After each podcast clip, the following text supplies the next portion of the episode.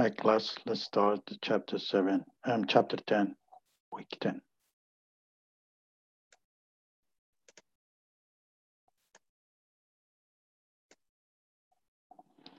Okay, in this chapter, we will be talking about quality management and Six Sigma.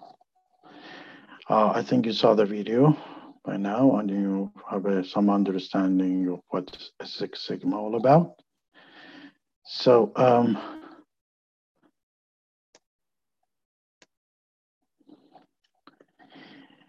Our learning objective today is going to be explaining the scope of total quality management in a firm, illustrate globally recognized quality benchmark, understand the Six Sigma approach for improving the quality and productivities, and illustrate process variation and explain how it measures it, um, uh, process quality using statistics we're not going to talk about that too, too detailed and analyze the quality of batches of the items in the statistic. We'll touch on this a little bit.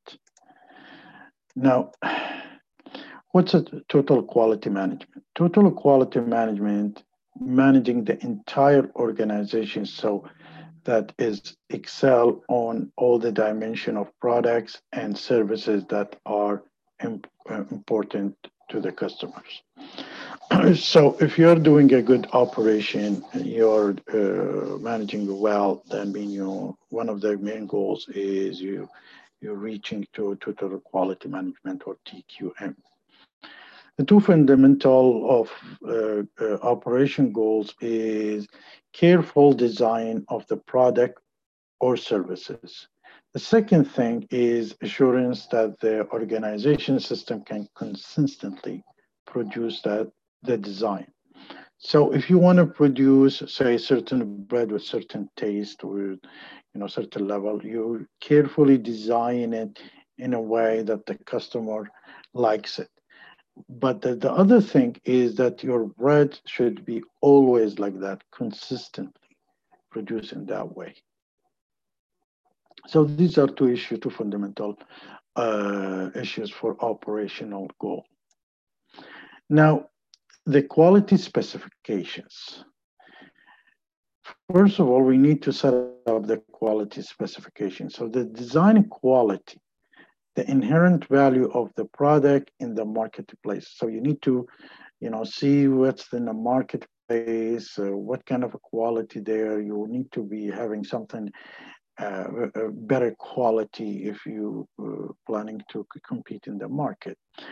And conformance of quality, the degree to which the product or service design specifications are met.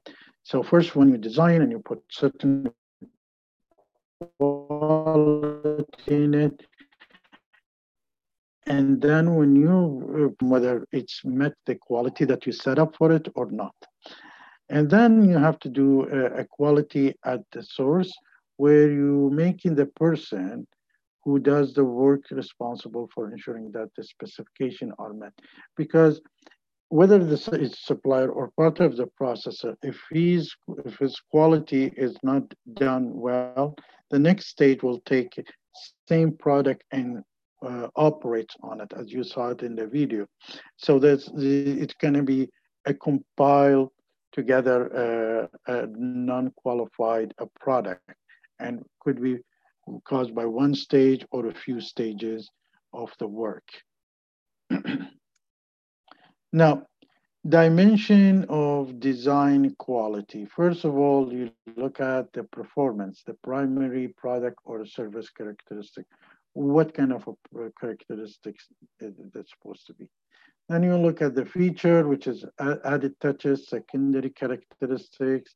So you look at the main characteristic, which is supposed to deliver, and then uh, added characteristics that you support you with the quality, how reliable and durable. So how over time are they doing the same level of quality or it goes down and up um, uh, probability of chance of failing, uh, how long can be sustainable. You know, this product when they're selling it, people are using it. If it breaks very quickly or does not break quickly. Serviceabilities after you're selling this product, um, how easy they can repair some stuff you don't buy them because it's hard to repair them. Um, the third, the last, the statistic, which is uh, sensory characteristics and the perceived quality, the past performance and repetition. When you talk about Mercedes, you, whether it's a good product, you have one thing in your mind is quality. Uh, they have a good quality of uh, producing cars. But, um, and this is always in your mind, and sometimes you pay for that because you believe the Mercedes have a better quality than other cars, for example. Now, um, cost of the quality. Does it really quality cost or really you prevent some extra costs that help you to put the prevention of that cost is replacing the cost of the quality really. Um, let's say if something keeps breaking five, six times and you have to spend every time $2 on it, five times, which is cost you $10. But if you make it better than the first time, it will break only once, so it costs you $2.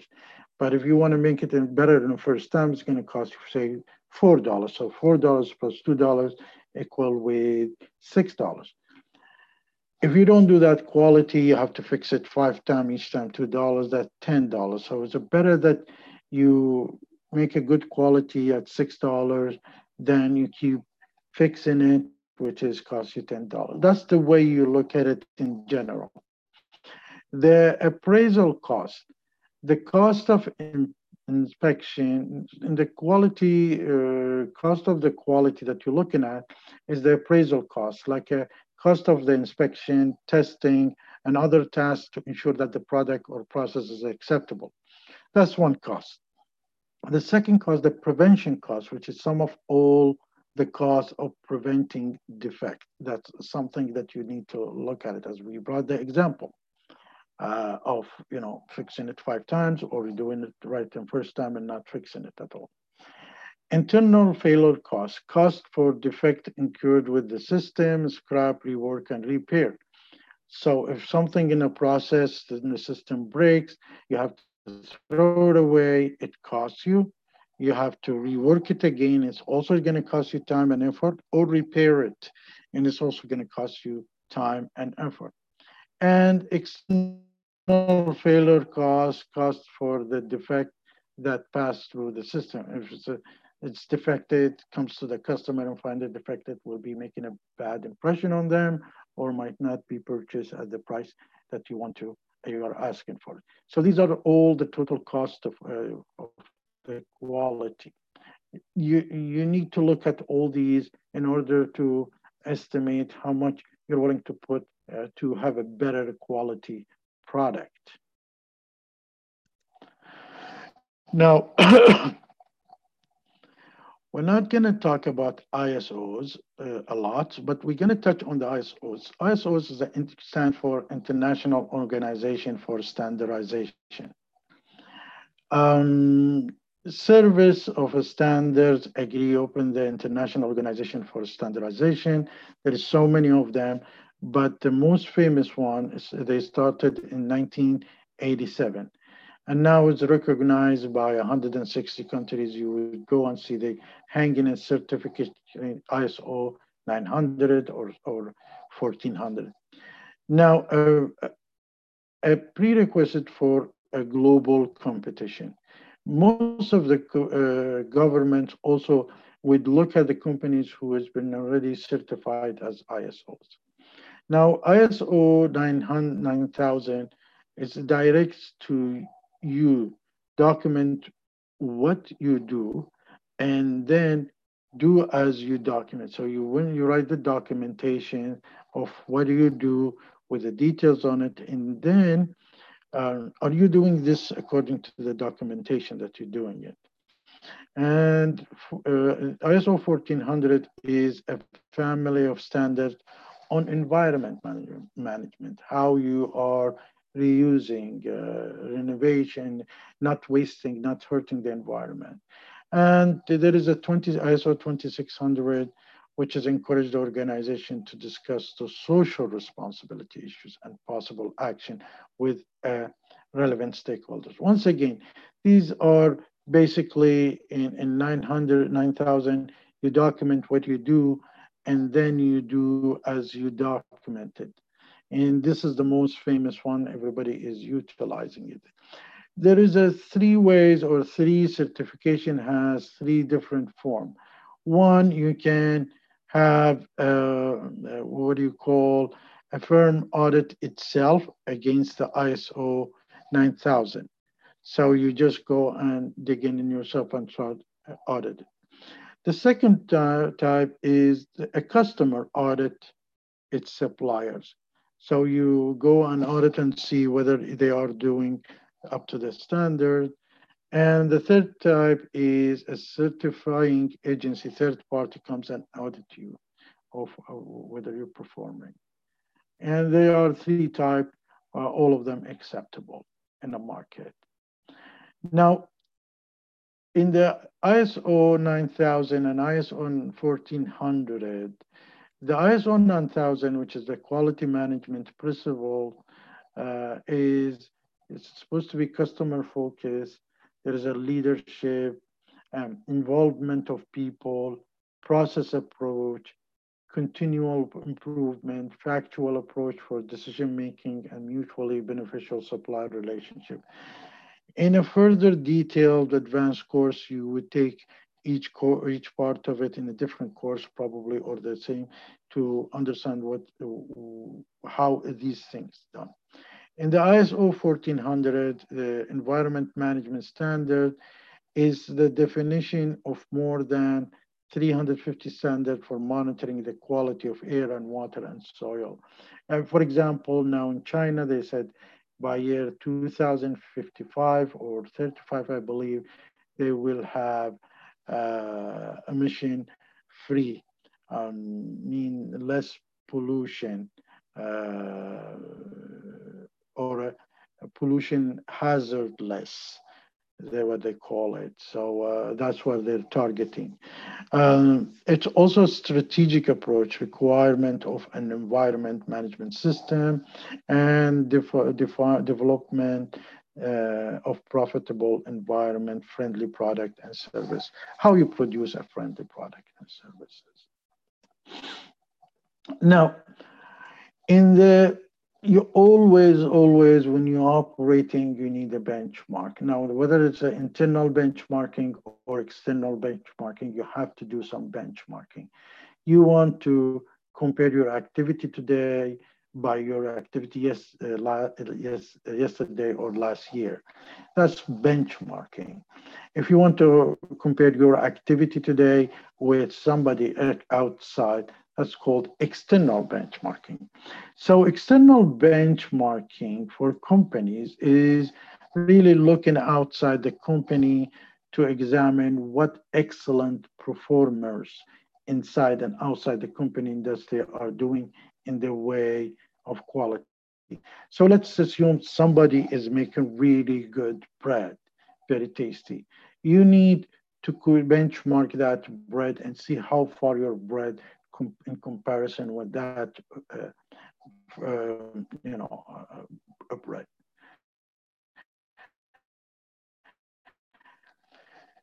Um, benchmarking tab, first of all, as we said, you identify the process that need improvement. So you, once you see uh, somebody who makes making better than you product, you look at your product and see how I can improve that. Once you identify the process that need improvement, you need in that identify the world leader in the performance and the process. So you probably go and visit that gentleman, contact that management and see how they're doing it. Make a visit for, to interview the manager and workers, see how they're performing to have such a good quality of product. Then you need to analyze the data, which is information that you received and information that you have are the are their performance gap between your company and the benchmarking company, which is they making better than you. And you need to close then these uh, gaps. Now, one of the options that you work on it, and we talked about it, the Six Sigma qualities. It is a philosophy and set of method companies uses to eliminate defect, defect in their product. Usually in process, usually this is done to mid-sized to large-sized companies, especially in manufacturing. It's, it's, it seeks to reduce the variation of the process that led to a product defect. So, you know, when you're producing the process, there's certain process when you're doing a production. And you want to make sure these process stays as doesn't go lower than the standard. Once it goes to lower than standard, you might have a defective product. So a Six Sigma is a statistical term to describe the quality goal of no more than 3.5 defected or defects out of every 1 million units. So you're producing 1 million unit, you should have 3.4 defects. If you're producing 10 million units, you have uh, only 34 defects uh, product. Uh, so that's the, the, their goal in Six Sigma.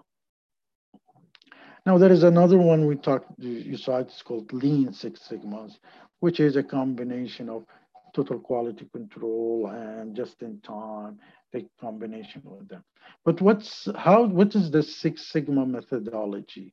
Six Sigma methodology is de-define, measure, analyze, improve, and control, which is the, uh, the, the abbreviation DMAIC. So first you developed by General Electric, uh, was developed there as a mean of focusing effort on quality using a methodologies approach. Now you notice now that GE, General Electric, have the very qualified, very good quality product.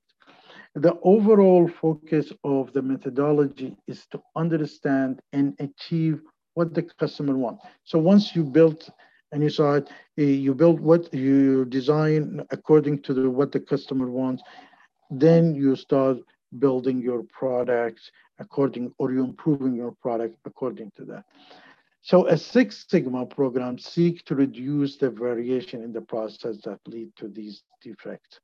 You once you you know build your product, you need to put a process in a certain level of qualities that doesn't go below that because if it goes below that, there is a better, a more chance to have a defective product. Now, so the process for it is the methodology is define, which is identify customer and their priorities. Second thing is measure, which is determine how to measure the process and how it's performed. Analyze, determine the, the most likely causes of defect and identify the, the key variables. You improve, identify Uh, means to remove the cause of defect. And then you controls, which is determine how to maintain the improvement. Once you do the improvement, you need to control it to make sure it doesn't vary, it goes variables. There is another additional means or tools, which is additional Six Sigma tools, which is failure mode and effect analysis, is, is a structured approach to identify, estimate, prioritize, and evaluate the first possible failure at each stage in the process. Let me give you an example. You cannot, one failure might be different than, than the failure, and two things. One, the one is the chance of that failing happening, if it's 10% or 90%, okay? That's one thing then the effect of that failing, maybe it's a low, but when it's happened is disasters. So you, you as an operation manager, you need to look at the chance of this failing happening and the effect of this failing happening. And this is where you seek, prioritize, the you know improvement of reproduction. The other tool is design of experiment, which is a statistical methodology to determine the cause and effect relationship between the process variety and output. Probably to, to, you can utilize the marketing research course cause and effect. Um, if this process goes below the standard by 5%, what's the cause of, of end product, how many defective product will be facing. This is a cause and effect. You can have kind of a, a numerical integration, a correlation between them. Now, the statistical process control procedures is concerned with the monitoring quality with while the product or service is being produced. So it keeps monitoring the quality. Um, you don't leave it until the product should start getting many product defective. No, you keep process of monitoring these qualities and each stage you put a benchmark for it. So this is how you do it. Um, statistical process control is one of the way is testing a random sample of output from a process to determine whether the process will produce item within a pre-selected range.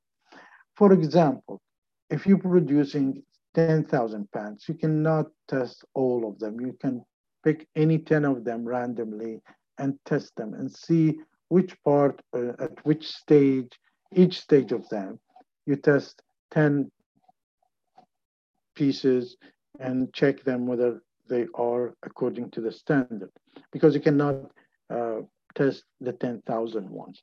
And this you can drive the statistical process control of it. It's like when you do a marketing research, you don't do the whole market research, you do a sample of it. I think some of you guys who took the marketing research understand what's all about. Now, accepting the sample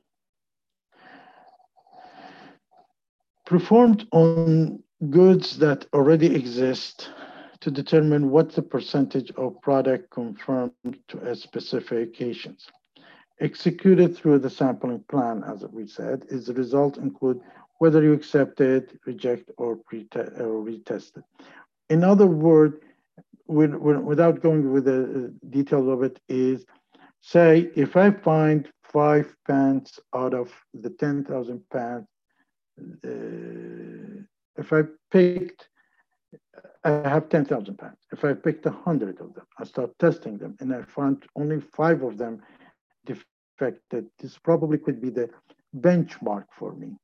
Anything more than that, I will reject the whole sum, the 10,000, to make sure that there is something is being need to retest it and bring it to a five or less.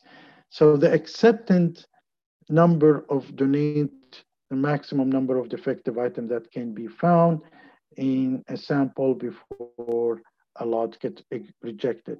Because if, if the first five, if you while checking your first hundred and you find, or any hundred, and you find four of them, anything below five probably you say is acceptable, so you're passing that.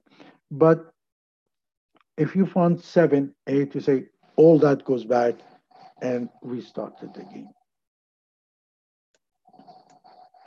So this is probably, we reached to the end of the chapter without, you know, going in a detail of how the, the statistics, it works. And uh, good luck. Bye.